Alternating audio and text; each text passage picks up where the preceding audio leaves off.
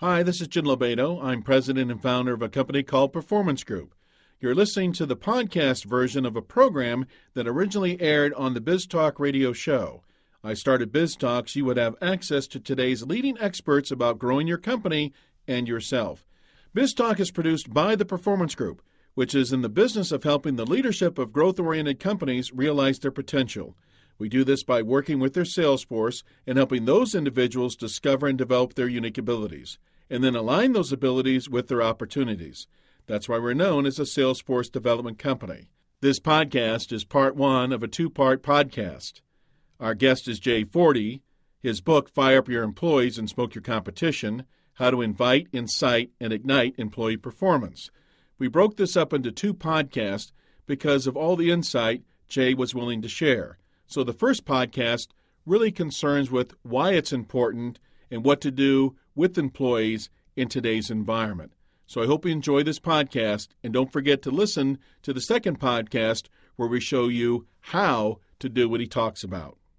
On our program tonight is Jay Forte. Jay, welcome to the program. Thank you very much, Jim. Jay, your new book, Fire Up Your Employees and Smoke Your Competition how to Invite, Incite, and Ignite Employee Performance. I'm excited about the title because that's what every leader is looking for in their companies today.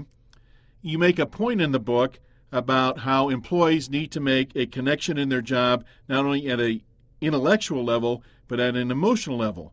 And I think most people get that and at the same time how is that different in today's work environment? Jim, that's a great question when we take a look at the way that people work nowadays, I think most people would see or say that you know people don't seem to be excited or passionate about what they do. And in today's intellectual workplace, you know, we, we don't make that much here anymore. The intellectual age has taken over where the industrial age was. So, you know, much of manufacturing has moved offshore and left us with this intellectual and conceptual workplace. And that means people have to think in the course of their day. It's a service workplace. And if an employee is not passionate or excited, or the term that I used was fired up about their work, then the customer gets really lousy service and the business doesn't succeed. So it, it was trying to help managers understand that when we moved from this industrial age to today's intellectual age, that the way that you manage people had to change as well. So you get, don't get to tell people what to do anymore because it doesn't engage them, it doesn't inspire them, it doesn't activate their passion. So the process then that, that generated the book was to say, well, how can we help a manager understand how to connect employees to performance? And they have to do it in those two ways that you mentioned. You have to connect them intellectually. You got to you got to put them in jobs that they're good at. And the real big and is that you also have to connect them passionately or emotionally to their work because that's the big driver of great performance. And, and that's where that fire up part comes from. That's what we're after. We need them excited, dynamic, engaged, passionate about what they do, or they just send customers away.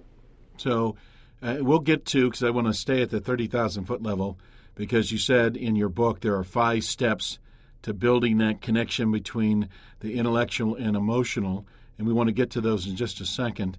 But you said one of the key words there that I hear over and over and over again with either the managers that I work with or the leaders of companies that I work with who say, man, if I can just get my employees to think.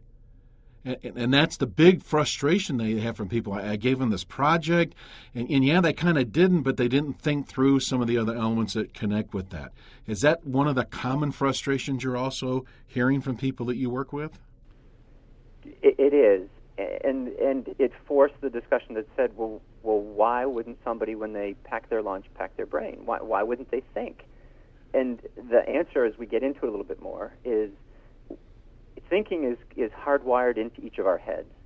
So I think in a particular way, you think in a particular way, but the job needs thinking in a very particular way. So somebody who doesn't think that way is naturally not going to be that good at the job. And that never mattered that much before in the industrial age, where where we did the same recurring kind of tasks over and over again, and people could learn that set of skills. Today, we're all about talents. You know, the the natural aptitudes that we have.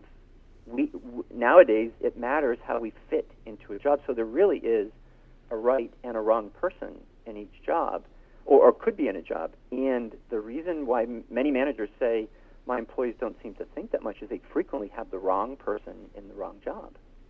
You know, it's interesting because when the book came out, Good to Great by Jim Collins, it was the big rave, and, and I fear that over time, as we drift farther from the published date of that book, people will forget the great content was in there. And one of the key chapters in his book he talked about was having the right people in the right seats, doing the right things at the right time. And, and that's in essence what I hear you saying is find those right people and put them in the right seats. That's right. The, the, the challenge is since his book was written, though, the world has gotten, or at least in the, the economy in, in the U.S., has gotten more focused in, in an intellectual uh, workplace or service workplace. So his thinking was state of the art then, and it now has to be exactly what everybody does. And and the real reason why I started the book was I saw over and over and over again managers who have moved with the times but not changed with the times. They they understand that people are now doing different kinds of jobs than making things. And the way that you manage people in a make things or make ideas kind of world are very different. So they kept using the make things approach to, to management in a make ideas kind of world, and it, and it kept failing. And, and that's the point where we see this. Uh, employees that turn turnover, you know, the turnover is, is really high. They change jobs every 18 to 36 months. They're never that happy. They do as little as possible. There's no sense of loyalty. Well, most of it has to do with how mismanaged people are. If you don't work in a job that you're good at, you're going to feel very disconnected. If you don't work in a job that you love, you'll be even less interested in doing a good job. So all of a sudden, Jim Collins' thinking is now more urgent than ever before. It truly matters who is in that job because you can't change the way you think. You're hardwired, you spark in a particular way, and that's the way that will influence your decision making all day long. And if I put you in a job that needs decision making different than the way that you think, in a thinking job, then most of the time you're going to accidentally choose the wrong response. And the impact on the company is, is enormous. Well, let's talk about for a second.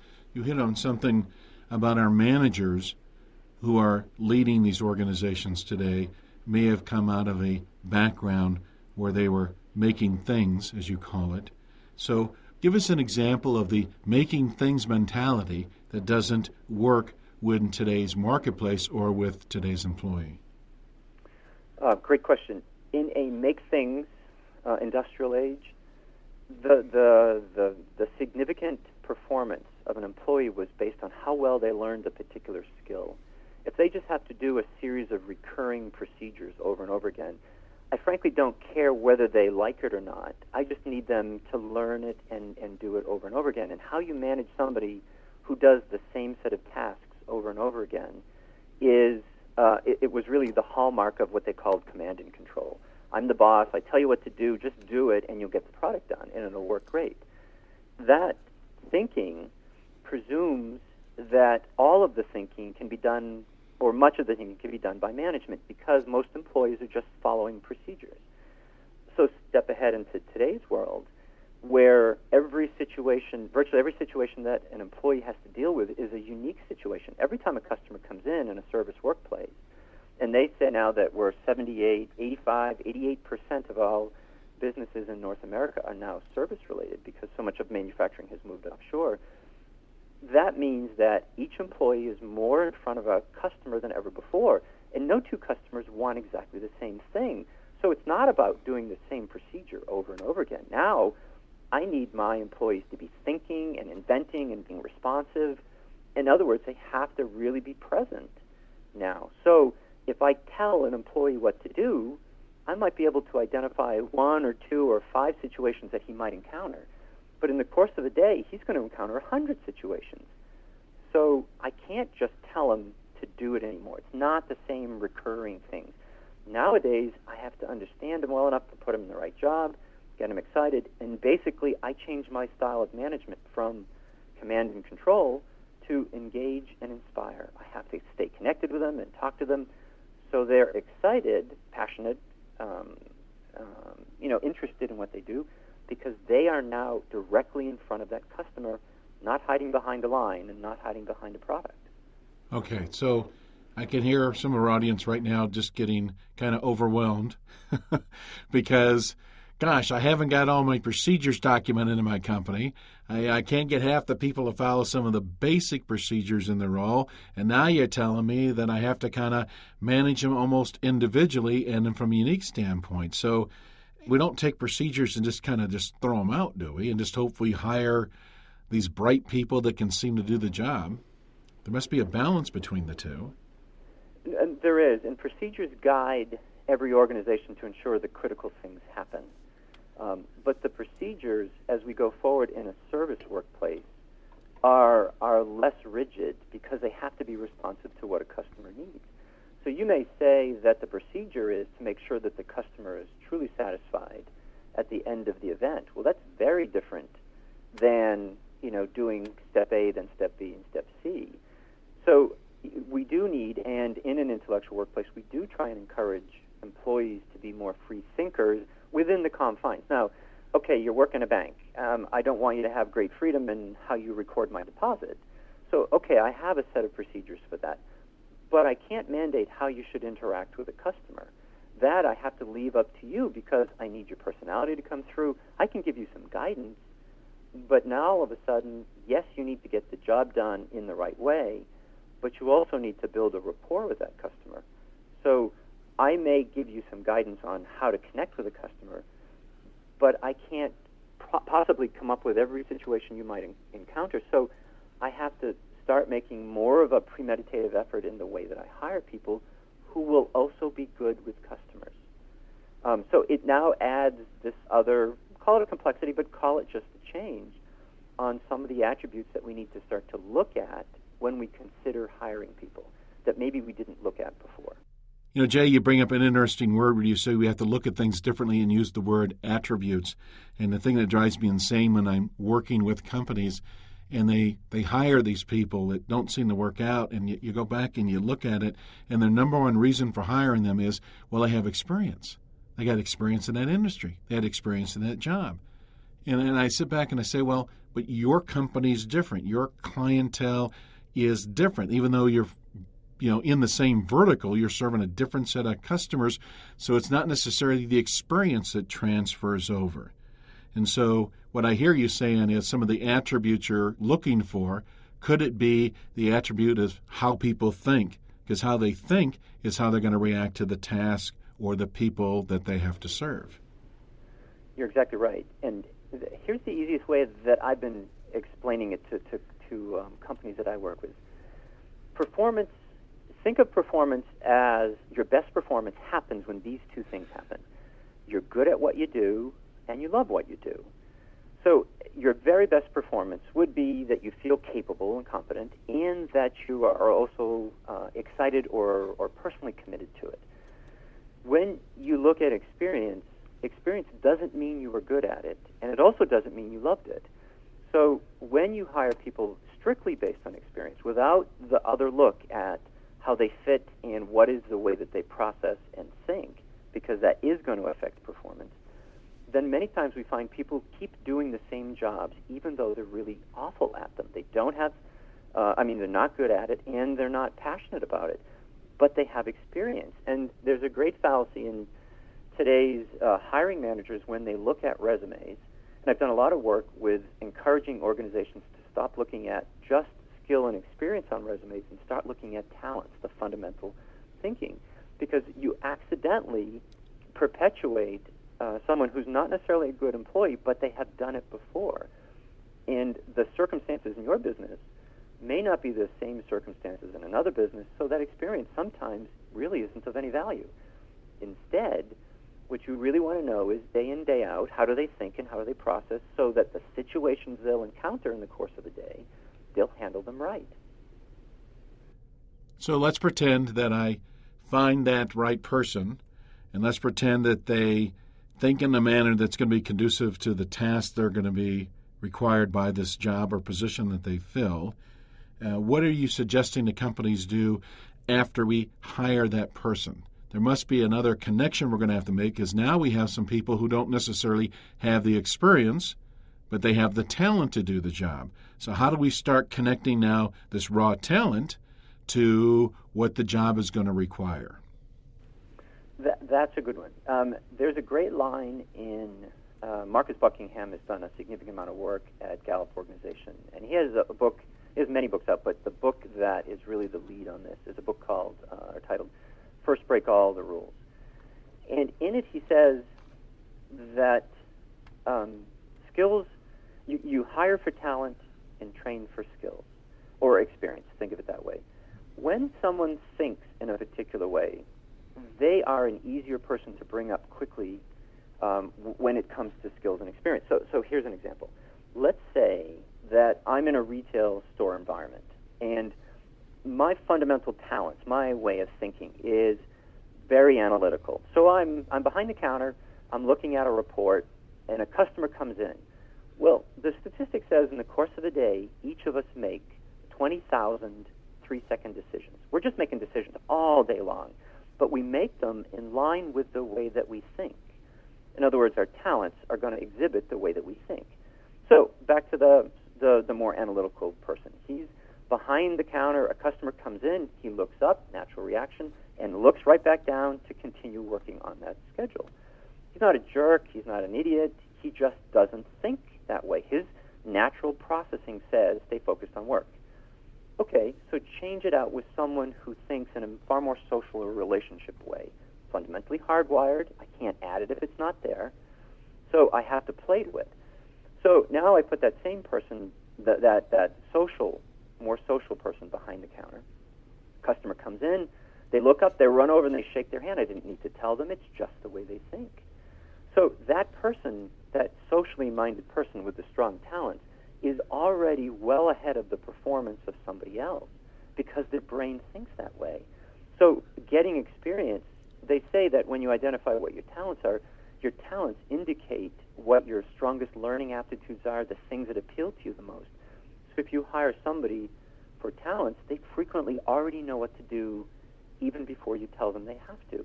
So you might give this sheet of uh, instructions to that more analytical type person that said, okay, when a customer comes in, I want you to put your work down, go over and shake their hand, and say, good morning, this is what we do But that's a struggle, and day in and day out, most of the time, that analytical person's not going to remember to do all that. But give that same job to a socially minded, relationship minded, fundamentally a people oriented person that's part of their talents and their hardwiring. And then all of a sudden, you don't need to tell them all this stuff, it just happens. So they catch up very quickly in the experience and the skill because it's the way that they think and it makes learning very quick, and therefore their learning curve is very short. Yeah, it's interesting because the the other book out on this topic, co-authored by Dan Sullivan, and it was it's called uh, "Discover Your Unique Ability," and that's what you're really talking about. Is someone has this unique ability, and unique ability is where it's something you could do all day long and never tire from it. And there's some people that like can greet customers all day long and never get burned out by it, and other people that says, "Gosh, you know." if I see one more customer today, I'm going to pull my hair out. Right, right. And, and that's hardwired into our heads. That's part of how we're built. So if we choose, and this is the role of what a manager needs to do today, is to understand the thinking the job needs and find someone who's a good fit for that because that person needs to be great all day long. And, and now I'm back to that definition of performance. They got to be good at it and they got to love it. So someone who is great with customers all day long, they can handle that and be great, be upbeat and be excited. Give that to an accountant type. You know, they'll last an hour and then, you know, lose their cool right away. And it doesn't mean that that accountant type is a bad employee. They're just miscast in that job. They're just okay, they're right on the right. bus, they're in the wrong seat. We're talking with Jay Forte, his book, Fire Up Your Employees and Smoke Your Competition How to Invite, Incite, and Ignite Employee Performance. Jay, earlier in the program, we mentioned there must be an intellectual connection to their work, and there must be an emotional connection to that work and their manager. And you outline five steps to make those connections. What are those five steps? Um, I, I, when I took a look at the process of managing in an intellectual age, I didn't want people to be intimidated on how big it was because shifting from industrial age thinking to intellectual age thinking, it, it, it's big. so what I tried to do was to break it into those three pieces, and there's a couple of components in each of those. So the three pieces are how do you invite, incite, and ignite employee performance. Invite says I have to do two things. I have to build a power culture, an employee-focused culture, because when I'm the best place to work, then everybody wants to work here, so that I have a choice of hiring the right person, which is the second part. So I invite the, uh, people in by having a strong employee-focused culture and then learning how to hire on talent so that the right person is in the right job. In other words, they're good at it. So those are the first two. The next part says, okay, now I've got the right person in the right job, and they're really good at it, and they like what they do. Now I want to see if I can activate their passion so I can kick it up a bit, fire them up a bit. And that is uh, under the Incite employee performance. And there are two things to do with that. And that says, um, my favorite thing in the whole book is this this way of hooking an employee's uh, emotional connection. It's called job sculpting. Job sculpting is one of the two parts of inciting an employee employee performance, and it and it says, I know that the employee brings other talents to the job. I know they're good at what they're doing because we put the right person in the right job, but there are other things that they might like to do in this company that get them excited. And as many things of those as I can offer to that employee the more excited they get about their work. And an example of that might be let's say I have a salesman, okay, in his job, he's got to connect with customers, and he's really good with that, and we hired him right, and he's in the right job. So intellectually, we're connected. Now, emotionally, I also know that he loves to teach. Okay, not all salesmen do, but this one does. So I give him the responsibility to create some new product education. And when I give it to him, my company needs it done he's a perfect fit. He doesn't see it as additional work. He gets excited by the possibility of doing it because he loves that aspect. So the more you customize or sculpt a job to an employee, the more you engage them emotionally. So we've got set the, the workplace culture up right and hire the right employee. Then we've got job sculpting that we just talked about and what we call performance expectations that's where you help an employee know what they need to get done, but you let them build the plan to do it. You manage it, you don't lose control, but you give them more of a voice in the way that they do performance. And then the last part, um, we can uh, bundle the last two pieces together, and that's how do you connect your employees emotionally to their managers? And there's a great statement that says employees work for more than money. They work for the praise and the acknowledgement of their manager. So if we're talking about firing up employees, yeah, we've got to get them in the right job, and yeah, we have to get them excited about their job, but we have to build some constant contact in with their managers, and we do that through a feedback process and a career counseling process. So those, all of those pieces get broken into those three big buckets. Get the right person in the right job. Now they're good at it. Get them excited. Now they love it. And then get them talking to their managers all the time. Now they stay when you build those three, all of a sudden that employee who was so willing to jump ship so often, they don't. They love what they do, they like and they feel capable in it, and they have a great relationship with their manager. And those are all the reasons why people stay and perform. Jay, when I work with hiring managers, they seem to want this superman or superwoman, and let's use a sales position as an example. They want this salesperson who can not only go out and find the business, they can go and discover what the person wants, do some product and needs matching, create the presentation, deliver that proposal, and close the business down and service that business and cross sell and upsell. And they're looking for this perfect salesperson. In reality, there are very few perfect individuals for any position. Why do our hiring managers insist on finding these perfect people for these positions? I see that for two reasons. One is they would love it to happen because it's easier for them if somebody would just do it all. And they also um, need that kind of help in, in, a, in, a, in a time and a place where we're trying to do more with less. So it would be great if it were happening, but that's not. That's really not the way it works. And, and it's nothing that we can control. People are not, you know, the, the perfect fit for these things and in a lot of the work that I did on talents, I built my own talent analysis, and it, and it comes as part of the book. And what it does is it tries to explain the kinds of talents or the, the, the aptitudes that people need to be successful in certain roles. And as much as they may exhibit a strength and be great at some aspect of it, frequently it's not unusual to find that something else that they should be doing, they're just not that good at. And since the the perspective is, you know, don't try and fix a weakness because this is a weakness that's hardwired into your head. You know, if if it's not the way you think, you'll never think that way. You'll never be great at it.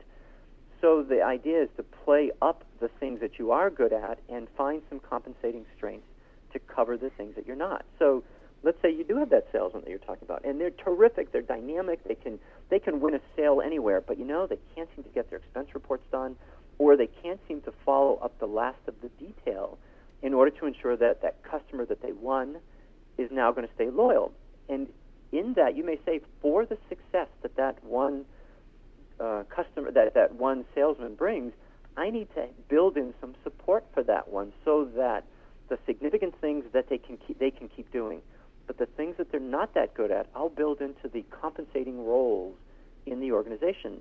So if I have someone who's very analytic and very detail oriented, they might be the person to send out the reminder to get the expense report done or to follow up with a customer on the last little amount of detail. And that's the unique personality of what you've got. So you play to the strengths. And if you see a, a significant weakness, sometimes you can compensate for it sometimes you may find that the weakness is so significant that that person is really not a good fit after all. And that's the funny and odd and challenging workplace environment that today's intellectual age managers have to deal with. So, in other words, they may have all the talents and they're doing that thing exceedingly well, but the blind spot they have may be just so overpowering that it affects the overall performance. That's right. And in smaller organizations, sometimes you don't have the luxury of having that, that compensating person to, to accommodate the superstar. And there's a lot of things written out now why superstars are really not the way to go in business because, as significant as their firepower is, there are some real conspicuous Achilles heels on, on them, which frequently can undo all of the positive things that they do. And again, it's just up for discussion is this person a good enough fit? By all of the things that I need to do. I know they won't be perfect in everything, but can I support them? And thus the reason for a team. You know, when we look to hire, we look to put the right person in the job, but we also are paying attention to the balance of the team. Does are the things that I need in order to ensure the weaknesses some, from some strong employees are they well supported uh, in order to uh, ensure that this whole thing can get pulled off day to day? You've been listening to Jay Forte, and this is the first part of a two part podcast. Be sure to go to the second podcast and listen as Jay explains how to execute on the strategies he talked about in this podcast. This or other BizTalk podcasts may be downloaded by visiting our website at www.biztalkradioshow.com, or you can subscribe to BizTalk through iTunes. If you want to learn the strategies and how to take your sales force to the next level, you can contact Performance Group at 800 550 9509 or visit us on the web at www.pmgllc.net.